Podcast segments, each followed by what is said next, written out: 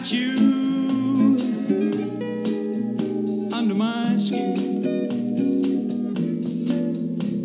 I've got you deep in the honey. Welcome back to the Piece of Chaos podcast. This week, my guest is the very silly, very deep, very fun, very kind, very generous person, Alex Hooper. He is a comic, an author, a podcaster, a roast battle champion, AGT veteran, Alex Hooper. Super fun. Hope you enjoy the conversation. And thanks again for checking out Piece of Chaos.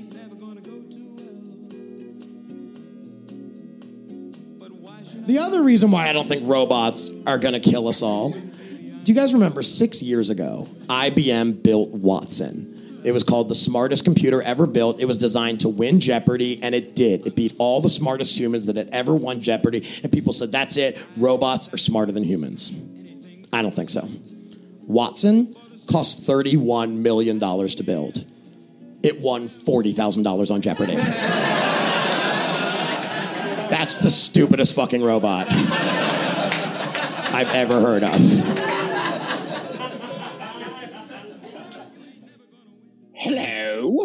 Yo, my friend. How are you, sir? Hey, I'm good. Can you hear me okay? I can. Fantastic. Awesome. Great. What's new, my friend? Oh, not too much. Just shucking and jiving, wheeling and dealing, all that good stuff I do all day before I go out at night. You know, Nice. Nice. You've been busy. Yeah. You've been busy. trying to be. I mean, you know, I'm doing this full time now, so I got to create a lot of my own busyness. But uh, yeah, I mean, I've been working. I've been doing a good amount of shows and uh, trying to get other jobs here and there, and you know, just Yeah. making it all work.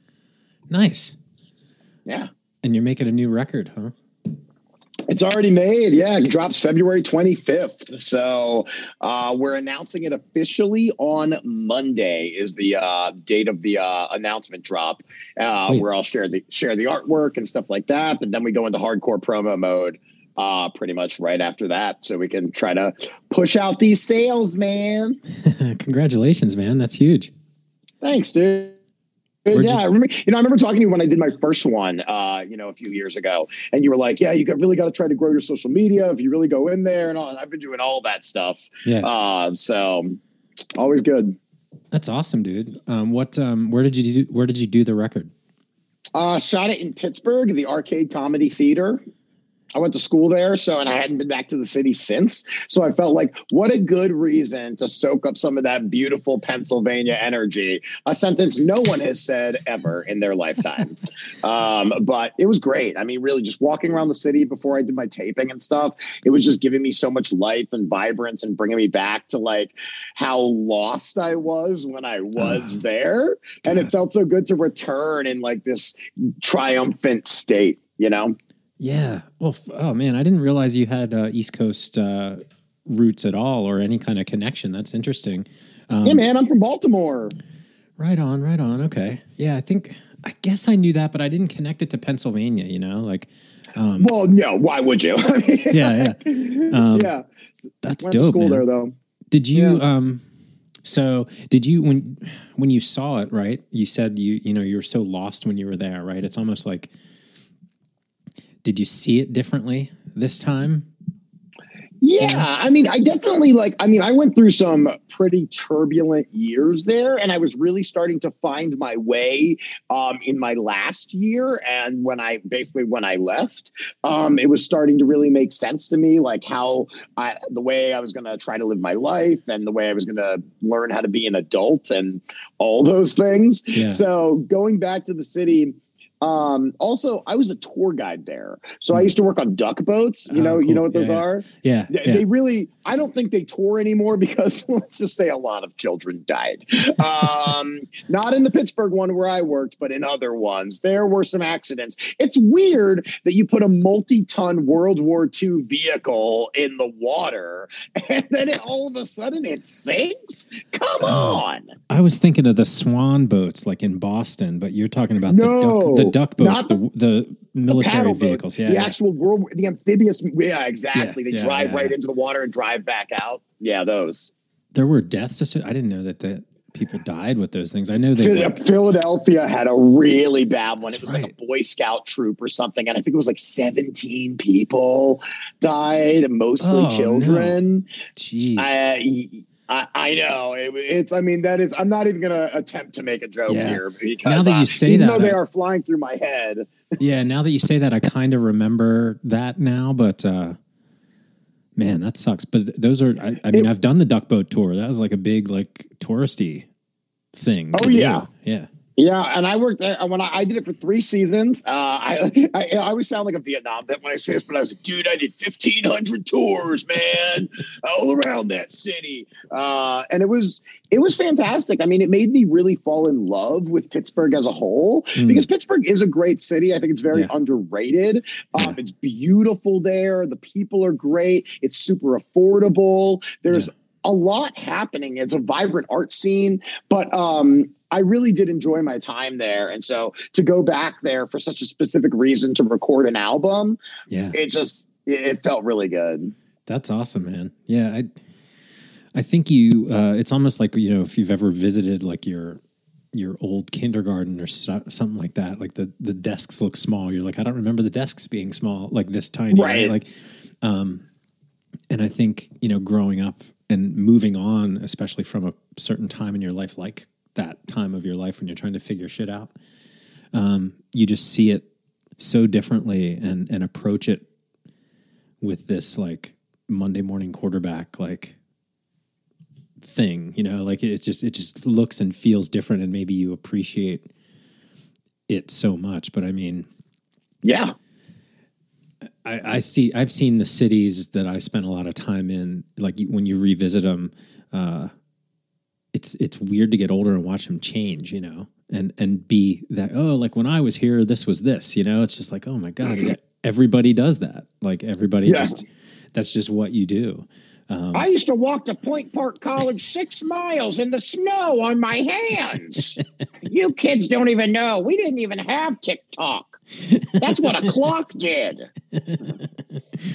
dude i i still like to this day like i always play around in my head with these time travel fantasies right? Like like if we could figure it out like how would you do it? How would you but not like in the sci-fi way but the really tactical way. Like what would it be like if you actually figured it out like if you landed back in those days right? Like so much shit is lost. Like I'd be like, well, I know I I had a job then, like I was doing a retail job, but I would have no idea how to do that job anymore. Like, you know what I mean? Like the the codes on the register and all that kind of stuff. Like Oh yeah.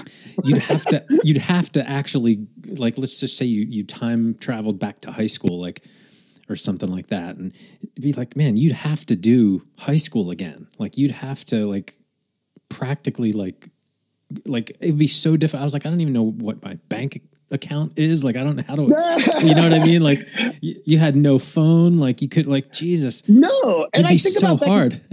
People always say, like, what if you could go back knowing then what you know now? And I don't even want that experience because those years of struggle and disillusionment and depression were so important to get me to where I am now that even if I went back and had all this swag and confidence and everything, knew like where my life was going, where's the fun in that? I I would never never take away those types of years, even if they were horrible for me at the time. You know, you don't land where you are without having those types of experiences.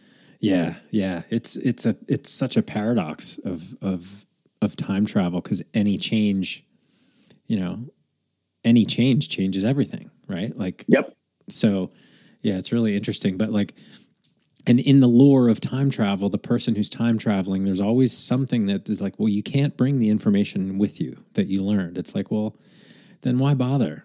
Like, Right. We can't know? just like Back to the Future to this thing and win a bunch of money at the horse track and then, Yeah. you know, just become, you know, leader of a conglomerate casino and destroy a town.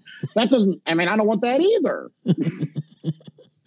oh man, That's so funny. I had a list of shit I wanted to ask you about because uh, you have so much going on, and uh, I wanted to talk about the ending, or it seems like you've uh, sort of announcing the ending of Achilles' heel, and I want to hear, you know, what that process was like for you, and and what brought you to that, and and you know, kind of. I don't know. That I, I thought it was interesting that you officially said this is ending. Yeah, You I mean, so, you know, I think what so I mean, Achilles Heel was an amazing project. It was a podcast that I still fully believe in the concept and the work that we did in there. I mean, basically talking about all these horrific, dark things in our lives and trying to normalize our problems is still something I feel very deeply in.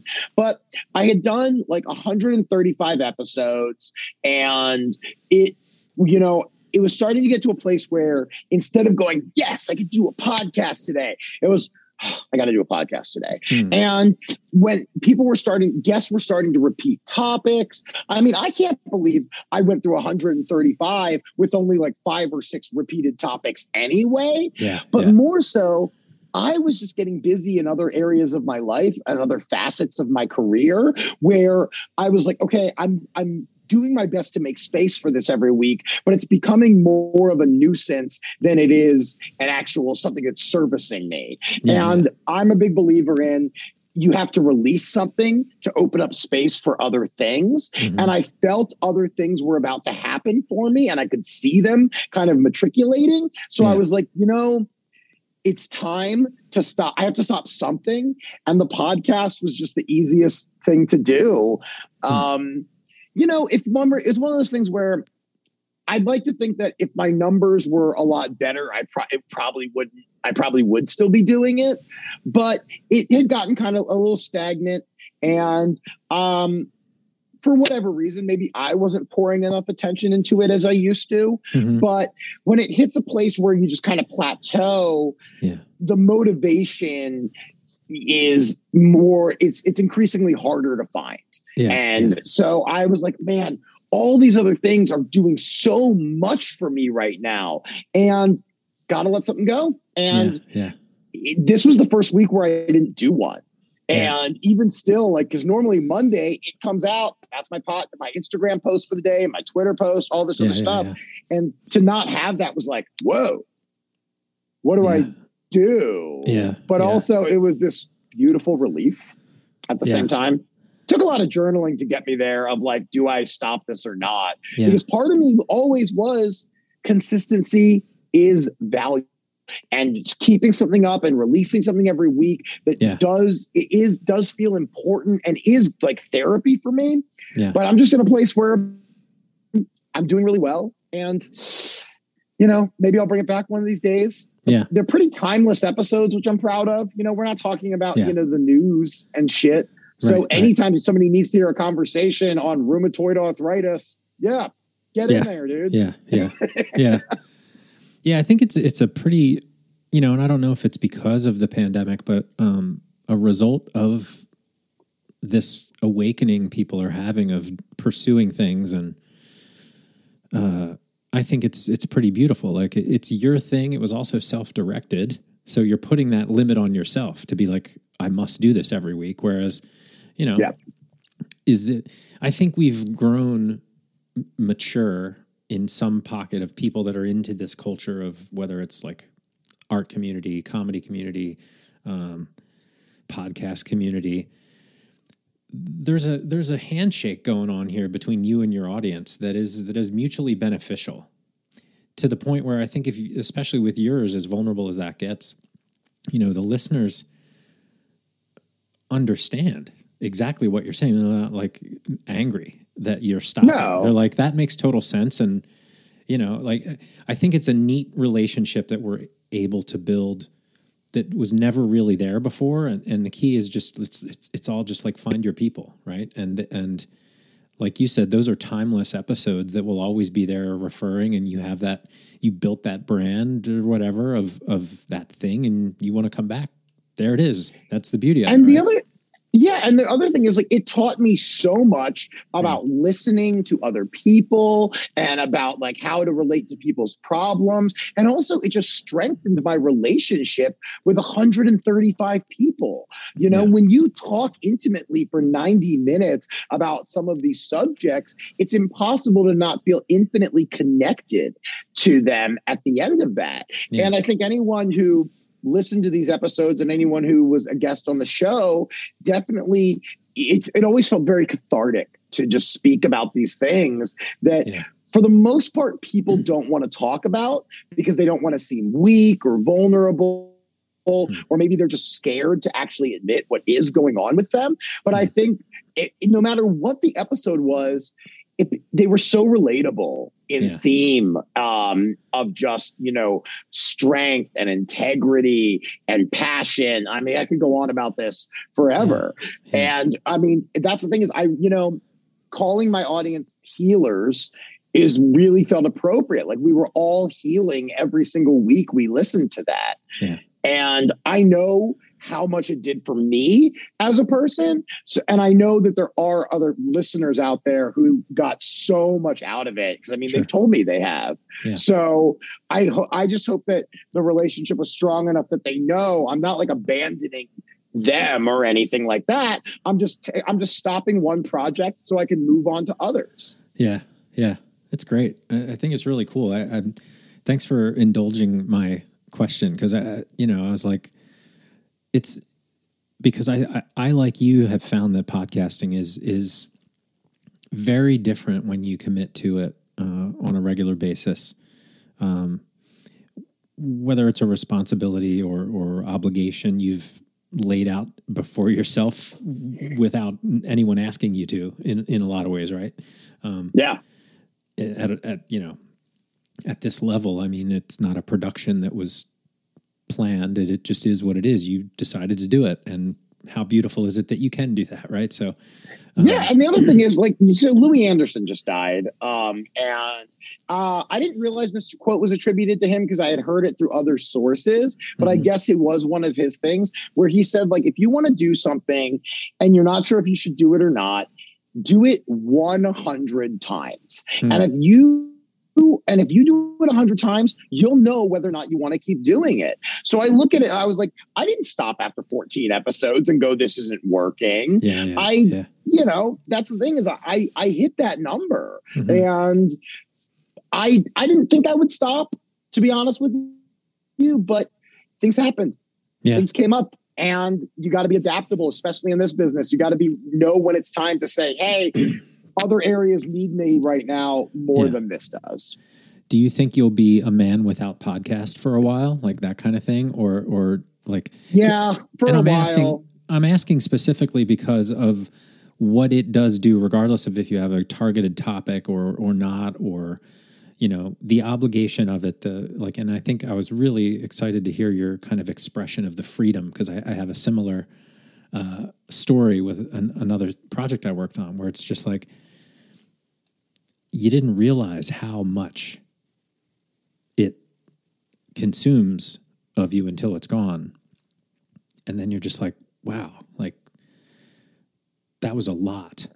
And yeah. how do i fill up that space again uh almost like equitably or or in something that moves forward to take up the space right because you know I, I don't one of the things I don't want to lose is those is the conversation, Yeah. right? Is just like every having a 60 to 90 minute conversation with another person every single week is that's what humans are supposed to be doing. We're supposed to be Yeah. communicating like that. It's not supposed to be short form text through emojis and things. We're supposed to be like looking at each other and speaking honestly. And even just that, like that's what I tell people ask me a lot of times why I like podcasting. And I'll ask them straight up, when was the last time you talked to someone for an hour without looking at your phone? And Mhm. most people go, I've never done that in my life. yeah yeah, yeah. like, and I'm like, right. Well, I do it every single week about very real issues. And that just leads to me being a better human, me understanding people so much more, me Yeah. looking at someone who's going through turmoil and giving them space, but also knowing how to help if I can in some way. And all of that is invaluable. The lessons Yeah. I take away from all my episodes of Achilles Heel, I I am such a better person now than when Hmm. I went into it. That's dope. Yeah. Well, I, I, I'm sure so. Are, so are the listeners and the guests. I mean, that's that's the idea, right? So, um, Hope so. So I wanted to also talk to you about, you know, I think between the time my timeline's all over the place, dude. This pandemic's been bananas as I'm sure you- Yours. Yeah, I was gonna but like- say. um, somewhere over the course of the last year or two since we talked, I think you had some more um, open public um, I don't know. I saw more posts about you becoming and being and living the life of a headliner now and that shift that's occurred for you. And, and I just kind of wanted to hear a little more on that from you and like, like, how's it going? And like, what's different? What, what, you know, like your expectations obviously around that, you know, amazing accomplishment. Um, but reality Yeah. always is different, right? But that's the Reality, beautiful thing. right? reality is different because here's the thing: when people when people think about, whoa, look at L Alex's tour dates. Look at him; he's going on the road. He's going nonstop, city to city to city.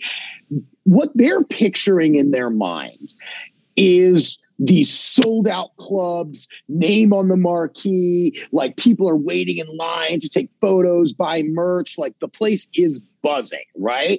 And the reality is, I'm very far away from that for the most part. I'm doing these gigs that I am going on the road. I am headlining. I'm traveling. I'm doing 45 minutes to an hour on almost every show.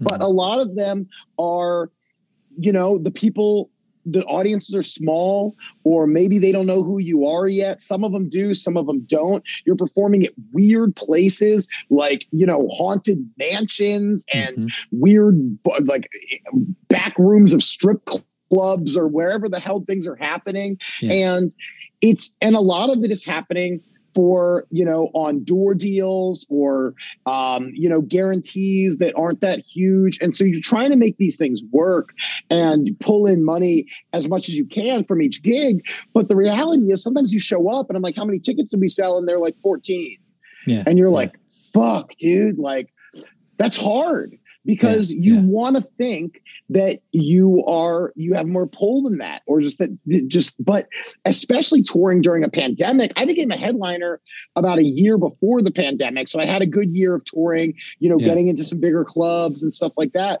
but the fact of it is most people if they don't know who you are right now they're not just going out to the comedy club Right. they're not just saying, "Oh yeah, baby, let's get a babysitter, let's Yeah. pay for parking, let's go buy dinner," because we don't know who this person is. Yeah.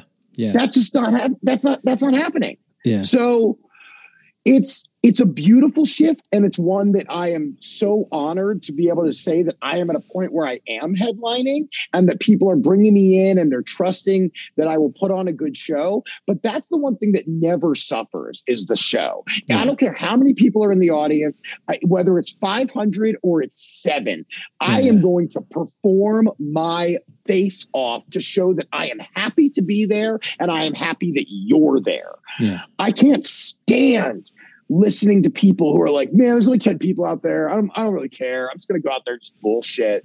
It's Yeah. like, but they're there. Yeah. Those, I look at those gigs as these are 10 people who, in two years, when you are selling out that club, those 10 people are going to have this special tie to you where they, Yeah. this tether that says, I was there when there were only 10 people. Yeah. And now look, and they get to feel special because of that. Yeah. And I get to feel special. So, Talk about time travel, right? Exactly, dude. Yeah. The, the, the every all of my hard shows on this tour uh, uh, that, I- that I toured through in the past like twelve months, and I had beautiful experiences too. So many traveling to these gorgeous locations, having fun with my openers and my friends, Yeah, getting to yeah. go to all these new states and places. But I would tell myself constantly, in two or three years, you're going to look back at this and laugh so hard that you couldn't Yeah. sell tickets here Yeah. or Yeah. the guarantees were taken away from you because you weren't didn't have enough pre-sales like you're just going to look back and just go like were you why were you ever freaking out why were you worried and that's my main thing matt is i really try to like i try to just look at this all as a part of the journey am i living a life of a professional comedian hell yeah i am Yeah. and that's that that doesn't mean you get to start at sold out clubs and theaters and things like that that's not how it works Yeah. and anyone who thinks it does work that way you've got another thing coming Yeah. i mean Yeah.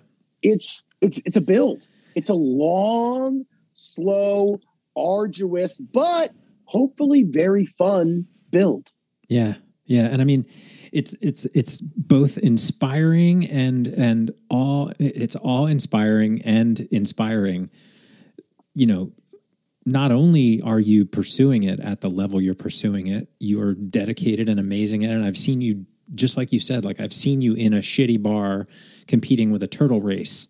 And there's three people in the room, and you're killing it. Like I get it, dude. Like shout out to brennan's yeah, you're a badass. but but um, you know, the thing is, is that you also got to be on TV in front of millions of people, and that also doesn't give you a free pass to like getting your shit together. Like it's it's amazing to watch and so fun. And I think you're absolutely right. Like that that little like spark of like you know we we saw him when there was only 10 of us there remember that show and and he still was great like that is that is when all you have to do is keep going all you have to Yeah. do is keep going right that's one thing I really noticed this year because of the pandemic was when I was touring, most of the people that were at my shows were there to see me, which was a big change. It used Yeah, to be yeah, like, yeah. oh, we're bringing in this comedian and his name's Alex Hooper, and people would just kind of show up because they trust the venue or, you know, whatever.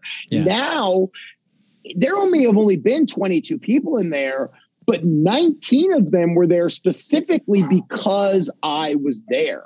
And Yeah. that was when you feel that for the first time, you go, whoa, okay, things are working. And it's not the 80s anymore. You don't get one late night set where you crush it in those five minutes and your No. whole life turns around. I was on, you know, America's Got Talent is one of the biggest platforms in the world. I was Yeah. on it for three different performances. And even still, I'm struggling to sell a ticket. Mhm. Like it just, it, you know, it doesn't, is it, Yeah. I'm so proud of what I did on that show. And I, I Yeah. it has given me so much, but it doesn't, it's not a free pass. Yeah. Like you said, it's not. You think it's going to be. That's that's what I try to Mhm. tell people. That I'm like, look, whatever you think it's going to be, take it with a grain of salt. Enjoy that you get to be doing it, but don't go quitting your job and like you know tossing caviar in the air through in your shower, just going, oh, everything's going to be easy now because it's No. not the way it is. yeah And, you know, one of the biggest struggles of when I became, when I quit unemployment and I quit my job and everything else and said, I'm going to do this, I'm going to make this comedy thing work. It, it changes you because Yeah. now you have to, I have to wake up every single day and think, how am I going to make money as an entertainer today in this comedy world? yeah, yeah. I need to have a bunch. It, it can't be one source anymore. There's not one job. So how how many sources can I pull from, and how much work can I do as, on an individual level every single day to make sure that money is flowing to me from a variety of sources, so that I don't freak out. Yeah, You know? yeah. That's the. I can only imagine. Like, dude, I was lucky. I saved a. I not. not I won't. No, I have been lucky, but I worked my ass off at my regular day job for twelve years, going in Yeah. every single day without complaining and doing my work, so I could save enough money in a bank account for one day when I could make this transition, knowing that it would not be just the smoothest thing in the world of just Right. one to the next. Right. And you have to build something like that. So there were years when people were like, why are you still working Universal? And I'm like, I have my reasons. Got You'll see. And right now, thank God I did not quit that job sooner Yeah. because I don't, I, I would be living in fear. Yeah. that I was going to run out of money or where's it going to come from. The last thing I want at this point is to have to go back and get another job, Yeah. a regular job. I don't, I, I'm not going to. Yeah. I'm not. Yeah, and and you know, I, I don't think there's any reason that you should at all. Like, and at the same time, like, I don't know. I'm always thinking of like other things you can do too. Like, and and like, what else?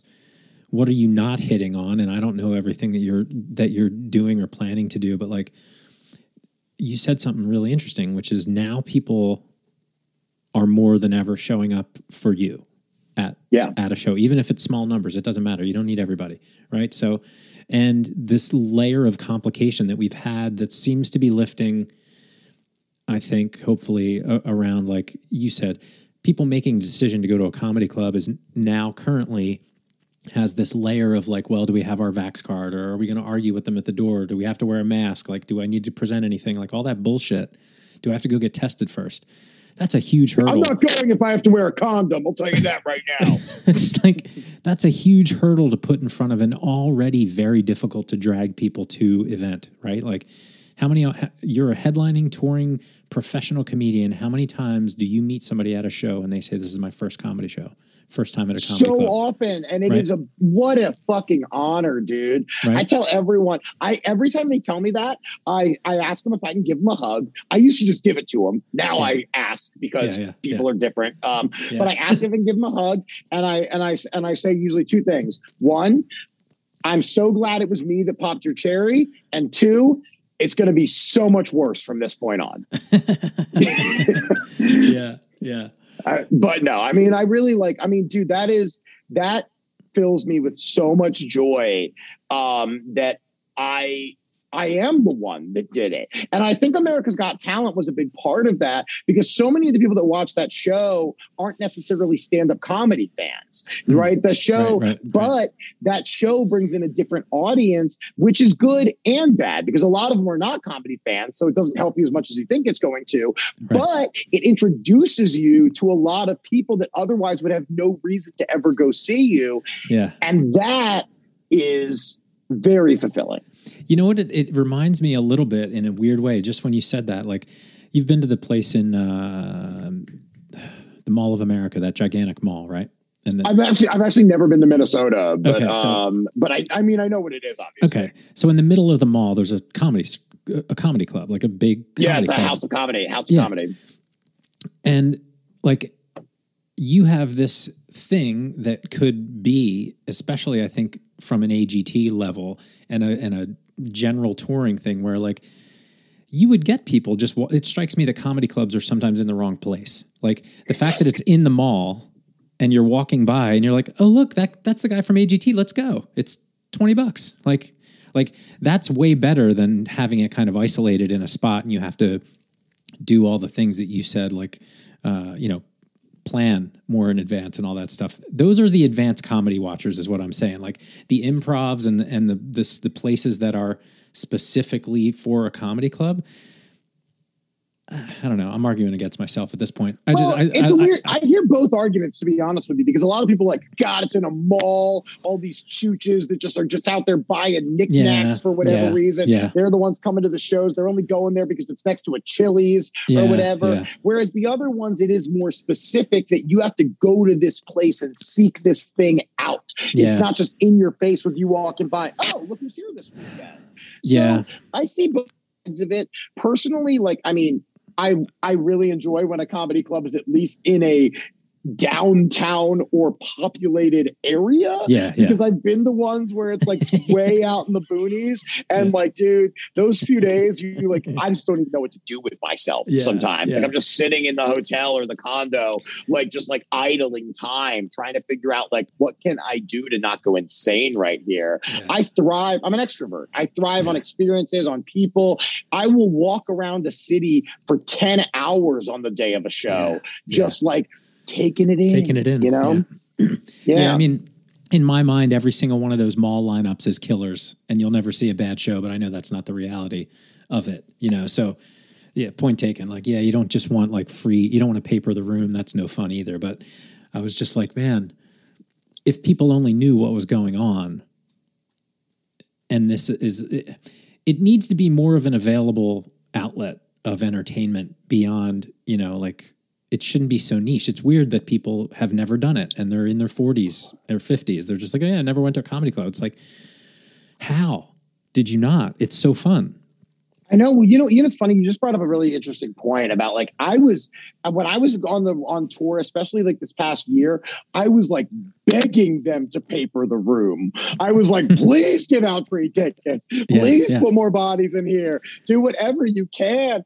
And but the thing is now, the entire model of how to pack a comedy club has shifted, Yeah. and they really like. I mean, I know for a fact you can never have been on stage, get a big following on TikTok, and then you can sell out an improv. 100%. You can get over over a comedian that's been doing it for 15 years that will 100% go in there and kill it with original jokes and material. But Yeah. if people don't know who they are, if that TikTok person has 5 million followers and you don't, Yeah. the club is looking for the buck. And I don't I you can't rail against that, but it is Yeah. very difficult because now where it used to be it used to be that people trusted their comedy club. We know that this club is going to bring in great talent, whether we know who they are or not. Yeah. They're going to bring people, and it's going to be a fun show no matter what weekend I go. Now, that's not the case anymore. They Yeah. go, who's going to sell out, our, especially after a pandemic when everybody needs money, who's going to sell this thing out with Yeah. us doing the least amount of work on our end? Yeah. And that's tough because what am I supposed to say? Like, Well, yeah. the the answer is all of it. You have to do it too. Like the fact that an Yeah. unknown bad comic can become, you know, have millions of followers on TikTok, you should too. And then you will have the same leverage. Plus, you'll be a great comic because, as you know, if you go to the show and maybe they're great on TikTok, but on stage it's garbage.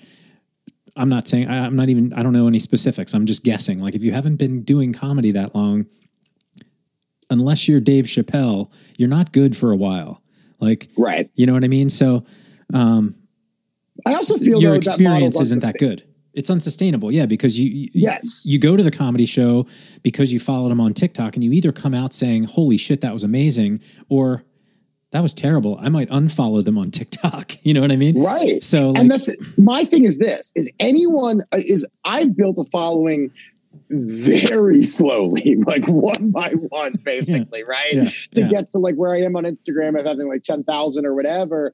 But the thing is, all those people, when somebody blows up overnight on an app, all those people they got are just looking for the next thing as well. It's Yeah. not even the fact that they might not be able to perform in the venue that makes it unsustainable. What makes it unsustainable is all those followers that you got in a very short time are just looking for the they'll next shift. one Yeah, yeah, and that's and that's not that is one thing i am proud to say is that hasn't happened to me whereas i've really tried to build organically by being myself and just by doing a great job and being and being authentic so that if you if you come to me and you want to leave tomorrow that's okay but like a lot of the people they realize i'm worth staying with because i am Yeah. I, I have a positive message i am silly and funny and unique and i am and i am growing every single day i want people to get something out of following me Yeah. and not just be you know more so something that actually helps you throughout your life it's Yeah. very important i don't know when i became this like positivity like optimism like whatever you know but like it really when i got there i realized like this is really the calling of like yes i'm gonna be a fucking roasty asshole and you know talk about degrading things on stage and things that make you go ew gross and shit like that but at the same time i'm gonna fill you up with joy and enthusiasm just Yeah. by you being around me yeah, yeah. No, I mean, I, as far, as long as I've known you, you've been that dude, whether you knew it and talked about it or not, and that's pretty amazing. And I just like as you said, I just forgot. Like you were roast battle. Like, dude, there's so much like impressive, impressive Yeah. stats. You know, so like you, i'm a you paradox you are ready for whatever happens. Like that's the cool part is like it's just all up, you know. It's all up. Well, you know, that's one of the things I like. I journal every day, and one of the things I, I I write more often than not is I'm ready. I'm open. I've done the work to get myself here. So Mhm. whatever opportunity comes in, I'm not afraid of it and I know I can capitalize on it. Yeah. And I think that's very very important is like yeah a lot of these people that are gonna a lot of these people that are gonna social media stars that are gonna blow up very quickly they're not gonna know what to do when shit hits the fan and man matt i mean you've seen shit hit my fan and spray all over the fucking room dude Yeah, yeah. I have laid there covered in feces for a long time with no way to clean it off. Yeah. And you soak in it and you learn how to get rid of that smell eventually so it doesn't stick to you. Yeah. So people will still want to be around you.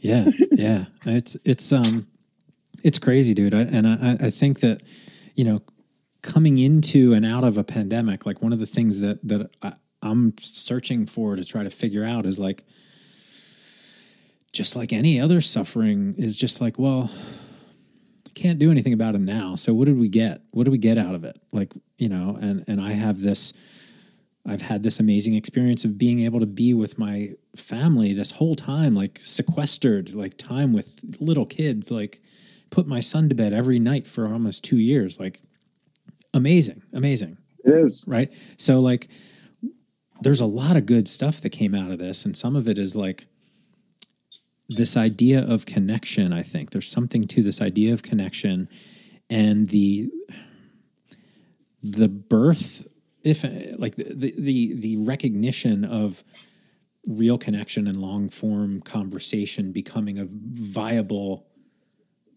sustainable means of of sustaining yourself as an artist. And i think that's amazing. I don't know if like what what, what do you think coming out of this because what are you going to do bitch about the pandemic at this point it's like it's well, Well, it happened Exactly. It's like I, I understand if you didn't if you couldn't take this opportunity to like learn a new skill or something like that. I get that. A lot of people have obligations. They have to figure out how to take care of their family, how to make money, all that stuff. But if you're not coming out of this with some deeper level of appreciation, that's when I feel like you haven't really thought about it enough. Like you every we we all learned that everything can be stripped away from us at any point and that what really matters is those that are around us and those that we feel closest to and what truly brings us happiness. And if you're not leaning into that at this point i don't know what else we can do to teach you that lesson. Like the universe basically said hey everyone yeah you're about to learn a lot about yourself and about humanity as a whole. And Mm. we've all had people in our lives that have gone the other way and have freaked out and not been able to handle this. And it's been very unfortunate. But I've seen a lot more people, and maybe because it's the circles that I run in, but I've seen a lot more people take this and go, holy shit, I have not. I've been taking everything for granted. I Mhm. need to work harder. I need to do more of the things that I want to do. I need to stop waiting for things to happen and I need to make them happen. Yeah. And you know, when I always tell people, when people say, How is your pandemic or whatever, I was like, you know, I had a great one, relatively speaking, because it's all relative, right? I mean, yeah. nobody, I wouldn't, when people are like, dude, this was the best two years of my life, I'm so glad it happened. That ain't me. I am not glad that this happened. Yeah. However, I accept that it happened. I surrender to it. So now, in this new reality, how can I be my best self and become the ultimate version of what I'm trying to do Hmm. with all these exterior circumstances taken away from me? Yeah, yeah. Whew. Yeah, it's it- Uh oh, we, we went deep. no, that's that's where I was trying to figure out is like there will be a point when we're not t- needing to talk about this every day, but I don't think anybody can completely put it in their rear view and have time traveled past it and be like, "Oh, thank God everything's back to normal" because every single interaction to me and maybe this will wear off a little bit, but every single interaction with another person in in person has become I don't know, infinitely more interesting Yeah. to me in a lot of ways like to your point like being able to appreciate that it's happening. You know what I mean? Like boy, I'm glad we can do this again. Like Right. you know, We're different. I mean, you know, I wonder when somebody will reach out to shake my hand and I won't think twice about it. Yeah. You know, like these little things that we've gotten, like, like just like, you know, be, like I said, I'm a hugger, Yeah. right? But now I have to ask permission to say, hey, is it okay if I give you a hug? I feel like I'm on like a list or something like Yeah. that. Like I have to knock on my neighbor's door because I just moved into the neighborhood. Be like, hi, I'm a uh, hug offender. I just need you to know I'm supposed to tell you that I now live here. Like, Yeah. it's it's a weird thing to now, you know, touch somebody in any way and think, ooh, should I wash my hands? Ooh, Yeah, was that yeah, good? Yeah. But I don't know when that is necessarily going away. And I know for a lot of people, it never will. Hmm. You know, I think it's up to us as individuals uh, to really get, if we're going to get past this, it is going to happen as a society, but it needs to happen on an individual level where everyone needs to come to terms with their own level of comfort. Yeah. And if you're a person who, you know, are never are never going to leave the house again, I feel sorry for you, but that is your choice. You know, if you're the Zoom comedy is kind of still here if you really need it, you know Yeah. it's it's a weird but it's a weird place to be for like i'm sure you have friends too that you just are like i'm not going out to a restaurant what are you insane matt like and you're like it's not where well, i mean but what are you going to do stay inside forever and they're like Yeah. yeah that's Yeah. okay for some people that was never okay with me Yeah, yeah. I I think I, I'm somewhere in between. I, I I like it. I like knowing I can do it, but sometimes I also like to do nothing and stay and, and turtle up. You know, but just the freedom of being able to do it is something I think, to your point, we all took so for granted. You know, to just be like, hey, let's go grab coffee. Like, boy, we couldn't Yep. do that for a long time. That was frowned upon, and even now, it's like, well, does the place need a mask? Because then I can't see your face anyway. Like, it's it's very interesting in, in California, specifically, maybe Los Angeles, San Francisco, more than anywhere else, uh, have really locked it down. And and you know, I can't say I disagreed with a lot of it throughout the whole thing. I was kind of like just trying to figure it out, but I don't know. I'm I'm, I'm feeling a little better about all of it now, and you know, we're all seeing that. Well, restaurants have been open for a while, and I think we're okay. And like uh, outside seems okay. You know what I mean? Like as we but you got to think about your kids going to school and everything too. Yeah, I mean, how yeah. bizarre was that when all of a sudden they were like, "Hey, kids are going back to school." I'm sure there was a, I'm sure there was like a, a dichotomy happening inside you that was both relief and a little bit of fear.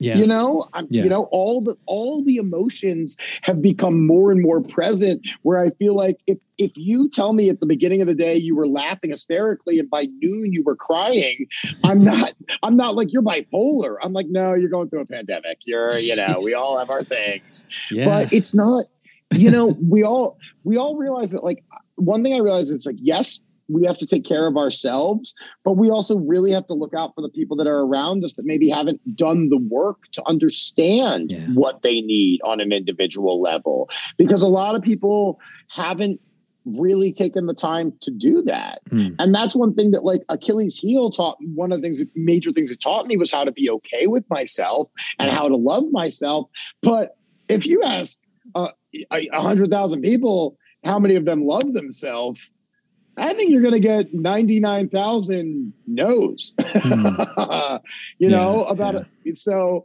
we're still a long way away from being where we really need to be to like teach people confidence, self love, and just caring for Yeah. others. Yeah, man, crazy.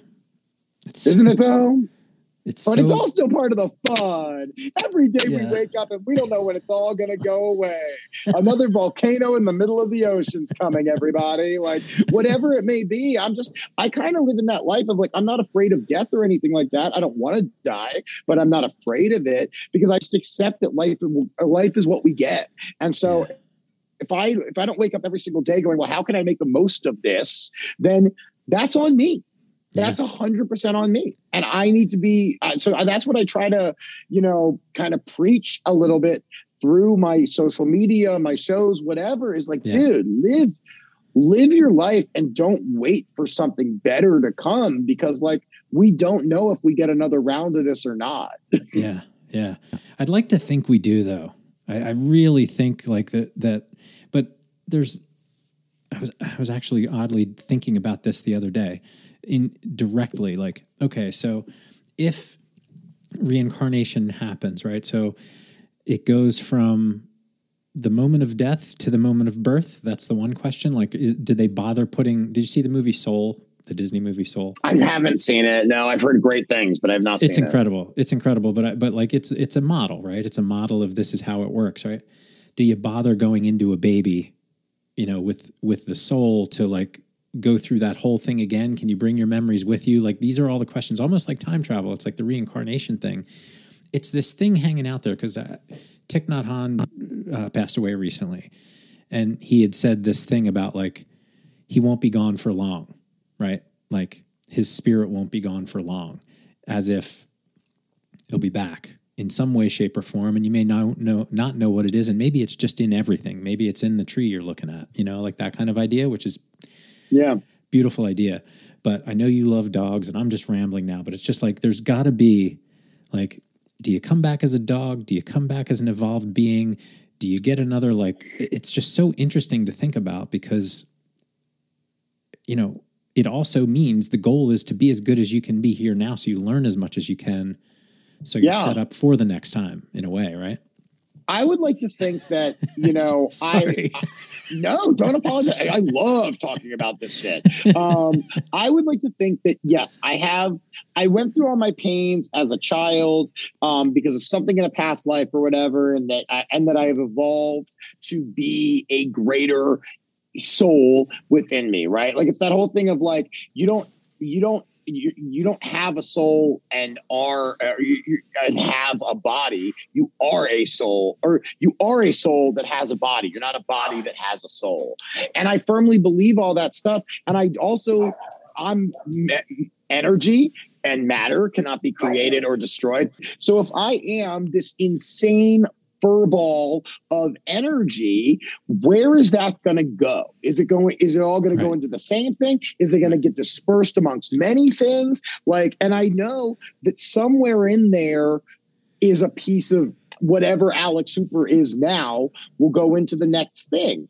Did Yeah. it start from it? And it must have started from thousands of years ago. If energy can't be created or destroyed, it must Right. be in there. It must have come from somewhere. And, you know, so it now has formed this insane dirty mop look of a person who goes about gallivanting and being a silly rainbow idiot and who knows what it will be when it all uh, disintegrates and accumulates together again you know like if i was a dog that'd be great. If i was a venus flytrap that'd be great. You know I, if i'm a rock okay i'll be a rock for a while. That seems cool. At least i'm solid you know? I don't know. But yeah make me make me whatever you want dude. I don't care. Yeah. like i want to experience everything.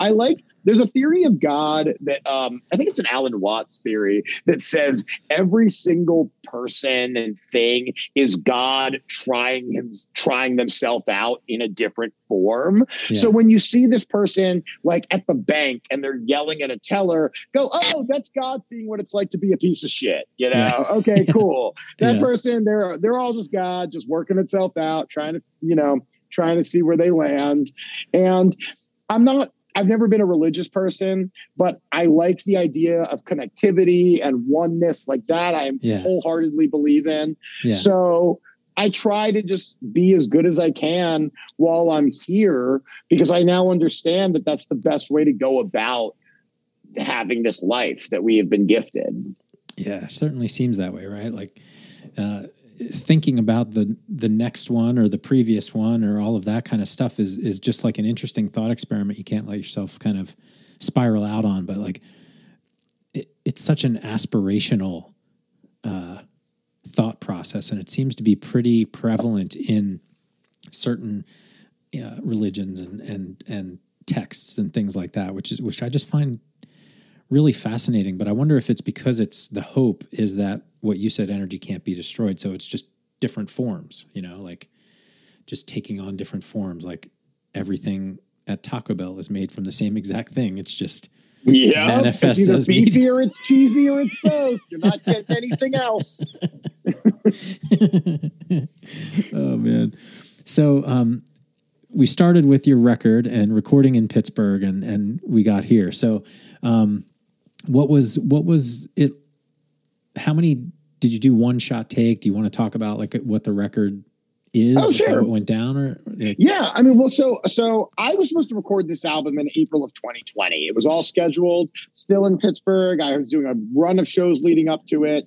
Um, obviously, we know why that didn't happen. So this this got delayed a year and a half from when it was supposed to. And in that time, I I let it change. You know, I I I I I became a different person. Therefore, my record had to be different. There were some bits that um, I laid out in other forms. I did that special from London, like that travelogue documentary. Some of the bits went thing. in there so that I thank you. So I didn't put them on this album just because I was like, well, I'm not connected to them as much anymore. They did land somewhere. They didn't disappear forever.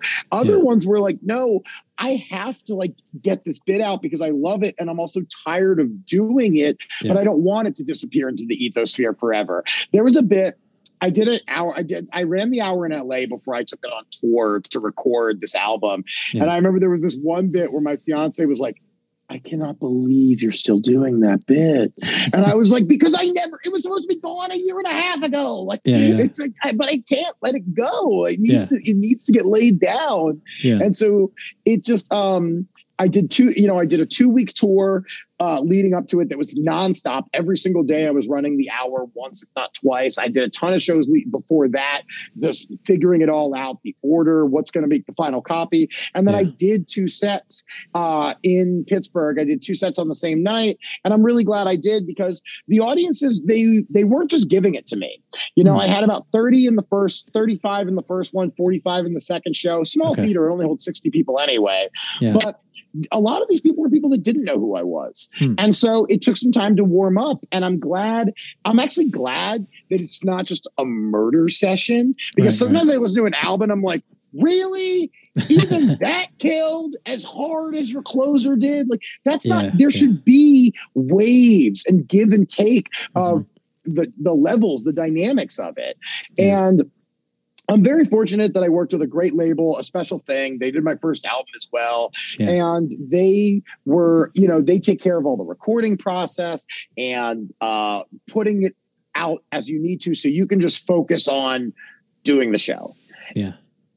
And it felt so cathartic to had to record it um it big relief um and then uh now that it's coming out I I get to experience that joy again. You know, there's Yeah. whenever you whenever you create something, there's joy in the process of creating it, um, and then that goes away for a while while you're like tightening it and refining it, and then there comes a joy of releasing it, Yeah. and then because you get to relive it all over again.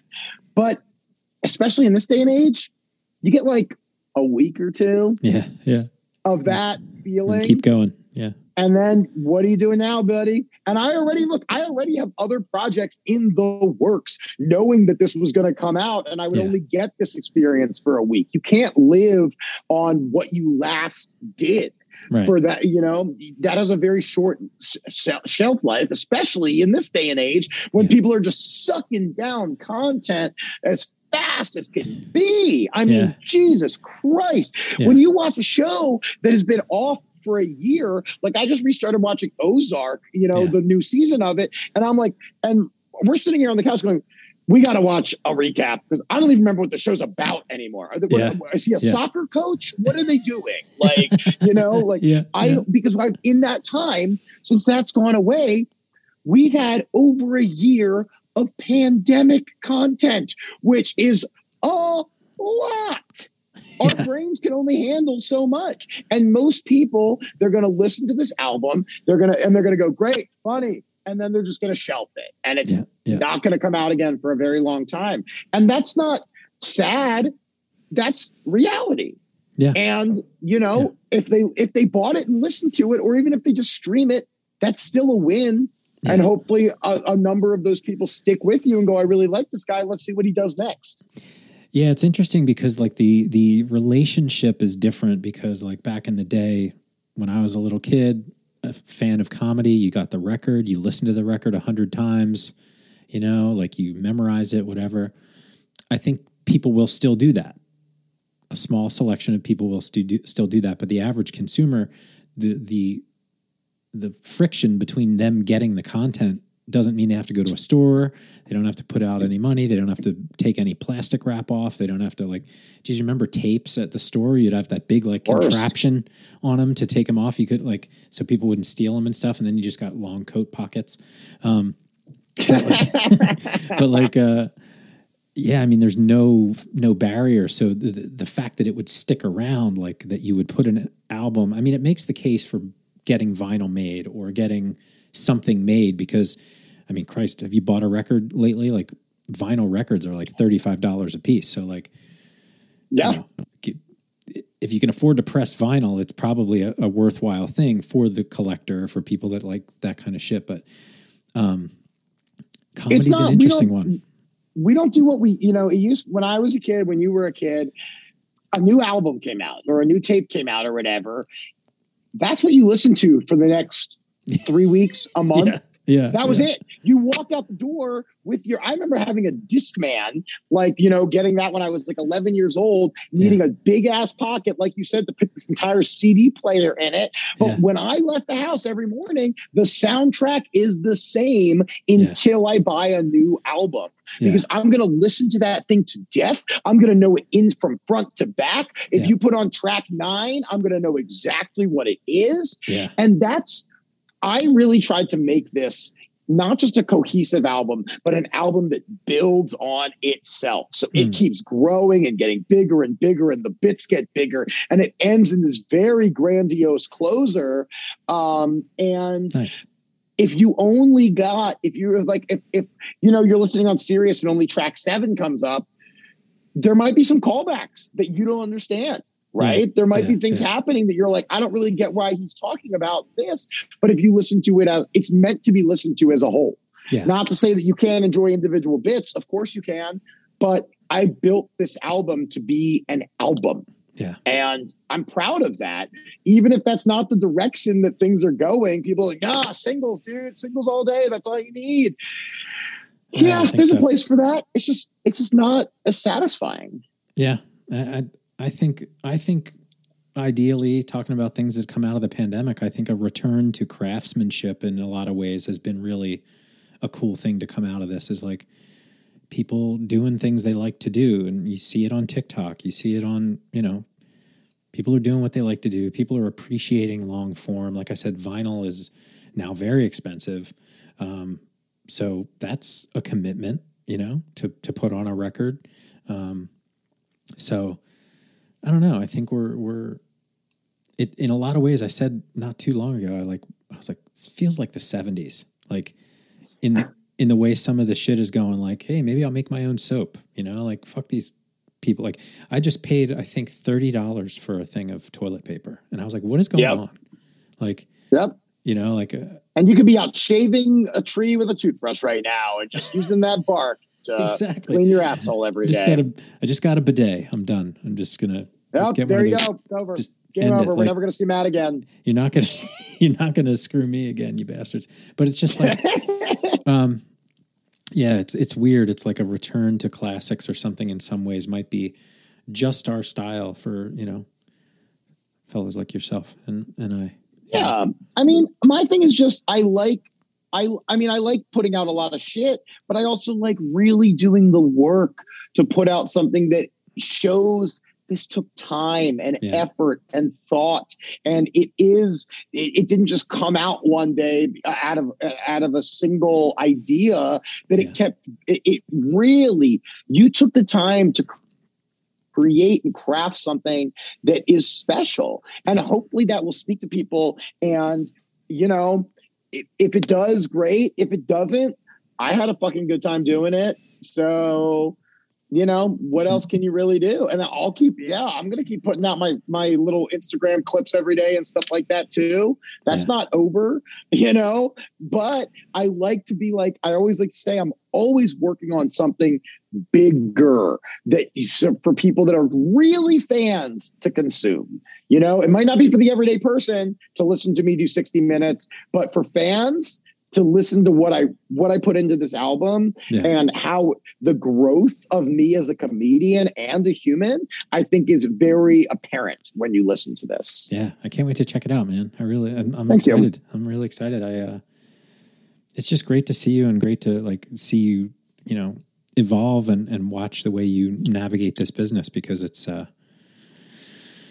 it's insane. It's an insane yeah, ride. dude. Everything. It's you know one of the things I have I've had to learn the biggest lessons of a, of a, of a, uh, during the pandemic. You have to be able to adapt. You have to be able to pivot. This is if you are in entertainment. The world it, it used to change every 20 or 30 years. Well, now we got a VHS tapes to worry about. Now we got DVDs. Now the people aren't going to the movies, they're making better TV. Well, now every six days it seems there's a new way but there's a new platform that you got to get on this thing right now. I swear to god you are Yeah. missing out. You are leaving money on the table whatever it may be. And yes you have to adapt but you also have to go at a speed that doesn't kill you in the Yeah. process. Every time somebody says this is how i did it so this is how you did it listen it's great if that method worked for you Yeah. but it's not going to work for the next 10,000 people that try it necessarily. Yeah. Or maybe only a few will figure it out like you did and strike gold. Yeah. You know, people go, well, I mean, look at, you know, look at podcasting. I mean, if you had started that 10 years ago, yeah, maybe, but Maybe. maybe. not. Like. Yeah. you just, I just, I very much learned follow your heart and whatever feels good to do, just put your effort toward that and let people find it and come to you. Like, Yeah. do your best to put it out there so it is visible. Yeah. But at a certain point, you only have so much control. Yeah. And you can say "Uh, things are going to go viral all day, or you're going to do this, this, this, and this to make sure that you have, but like, you just have to, you know, like you said, you just keep going. Yeah. And I, you know, even the viral thing is so interesting, right? Because if you went viral on Vine, who gives a shit at this point? Yeah, it helped like yeah, two or three people. And, you know, TikTok is big right now. And I hope that the people that do go viral and continue to make good content can build a career out of it, but that'll be a small percentage, you know? Yeah. So it's just like, yeah, take what comes at you and do what you like. And, and Ugh, I don't know. It's brutal, dude. It's, cra- it's I crazy. mean, yes, it, it is. It is, but also like it kind of like there was a thing that kind of changed me on social media. I watched this one documentary, um, one of the ones that was just kind of like, is social media good for us? Can it really help you grow? All this sort of stuff. Yeah. And one of the facts I got out of it, there are 40 million Instagram accounts that have 1 million or more followers. And to me, that's liberating. Yeah. That goes, then who gives a shit? yeah. Right? Yeah. Like I've told some people that I go, that's so depressing. And I'm like, why? They're like, because there's that many people out there that are doing better than me. I'm like, that's the wrong attitude. Yeah. The attitude is do what you want. Hopefully it works out. None of this really matters. I, Yeah. God, man, I, I think about this all the time. If social media went away completely tomorrow, who are you as a person? Yeah. What do you Yeah. do? Who like there's so many people that like that is their entire existence is what they've built of themselves online. If it went away, what are you doing? You know? And to me personally, I could say, I'm going out to the comedy clubs. I'm getting on stage. I'm going on tour. I'm writing books. I'm making Yeah. albums. I don't know how I'm going to promote them, Yeah. Yeah. Yeah. I'm still going to keep doing the shit that I would do anyway. And I would spend a lot less time looking at my goddamn phone. Yeah. Yeah. Just just blindly sucking it in. Yeah. Crazy, Oh, well, I'll suck it in all day, dude. You got something for me to suck on right now? That's my daily lollipop. I need to suck on. the daily lollipop. So uh listen, man, I'm gonna wrap it up. I've, I've got to get in, but uh this is Yeah, so you got a kid that needs you to appreciate his art a little bit more. I know, right? He was pissed. um, I uh, I really appreciate you taking the time to talk. I'm really excited for you, and uh, I'll put all the show notes in and, and links to all your stuff and um, anything else you want to send people to or alert people to or or plug. Yeah, I mean, hoopercomedy.com is all my tour dates and my website. You get a free guide on how to throw a roast and roast your friends. So hoopercomedy.com and then at Hooper Hairpup on all social media. And the album Calm Down Peasants, my sophomore album, comes out February 25th through a special thing record. So pre- please pre-order it. Um, that's all I can say is I know you could stream it for free, but like I do, I give so much out for free. Yeah. If you could please spend ten dollars on this, it would really mean a lot to me. um, so Right yeah, I do. Yeah, that's all. That's good. Perfect. Well, I'm again, man, very much appreciate your time and, and taking the time to chat. Oh, I'm yours psyched, too, Matt. I'm psyched we got to pull it together and uh, can't wait to hear the record, dude. Let's catch up soon. couple months when you're uh, doing something else cool and we can chat about Yep. that. One right, hundred brother. percent. You're the best, dude. Thank you so much. No worries.